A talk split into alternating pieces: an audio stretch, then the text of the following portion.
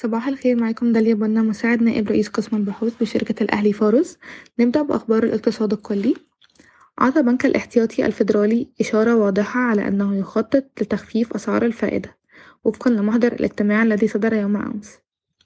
وصلت نسبة ديون الأسواق الناشئة إلى الناتج المحلي الإجمالي إلى مستوى قياسي في الربع الثالث من عام عشرين اتنين وعشرين عند ميتين أربعة وخمسين في المية حتى مع تراجع حجم الدين خلال الربع وفقا لمعهد التمويل الدولي. وهو ما يطابق أعلى مستوى على الإطلاق المسجل في الربع الأول من عام عشرين اتنين وعشرين بسبب اتساع عجز الموازنة وضعف النمو الاقتصادي. دعت جمعية رجال الأعمال المصريين وبعض النواب والوزراء إلى إعادة النظر في خططهم لإنهاء دور البنك المركزي في دعم في دعم القروض كشف مسؤول في بنك الاستثمار الأوروبي أن البنك سيقدم مية وخمسين مليون يورو لمصر مطلع العام المقبل لدعم الركيزة الغذائية لبرنامج نوفي. جمعية مستثمري سادس من أكتوبر تتفاوض مع وزارة المالية لإلغاء الضرائب العقارية على المصانع المتعثرة.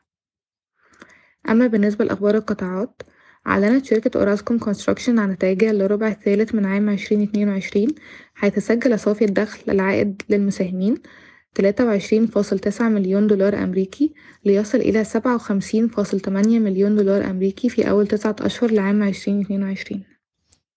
تعد وزارة الكهرباء المصرية خريطة لعشرين موقعًا محتملًا حيث يمكن للمستثمرين المحليين والدوليين تشغيل مشروعات طاقة الرياح. وتستهدف الوزارة حوالي أربعة جيجا واط من الطاقة الإنتاجية من مشاريع طاقة الرياح الجديدة. تسارعت محادثات جهاز قطر للاستثمار مع المصرية للاتصالات بشأن احتمال شراء حصة عشرين في المية في فودافون مصر ويمكن إغلاقها قريبًا. نعتقد أن شركة المصرية للاتصالات يمكنها استخدام العائد للتخلص من الديون أو توزيعها على المساهمين. كجزء من اتحاد الكابلات البحرية 2Africa أعلنت Meta و Telecom Egypt عن أول هبوط كيبل تو أفريكا في مصر في راس غارب مع هبوط آخر في بورسعيد يتيح ذلك الاعتماد بشكل أفضل على الإنترنت والترويج لإنترنت أكثر بأسعار معقولة لمزيد من المستخدمين.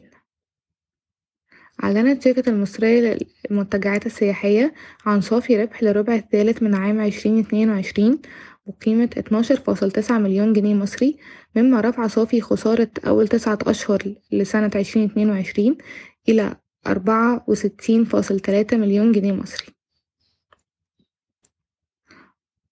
وافقت شركة سيدي كرير على زيادة رأس رأس المال المصدر المدفوع من مليار من واحد فاصل اتنين مليار جنيه مصري إلى واحد فاصل خمسة مليار جنيه مصري من خلال توزيع سهم مجاني لكل خمسة أسهم أصليين.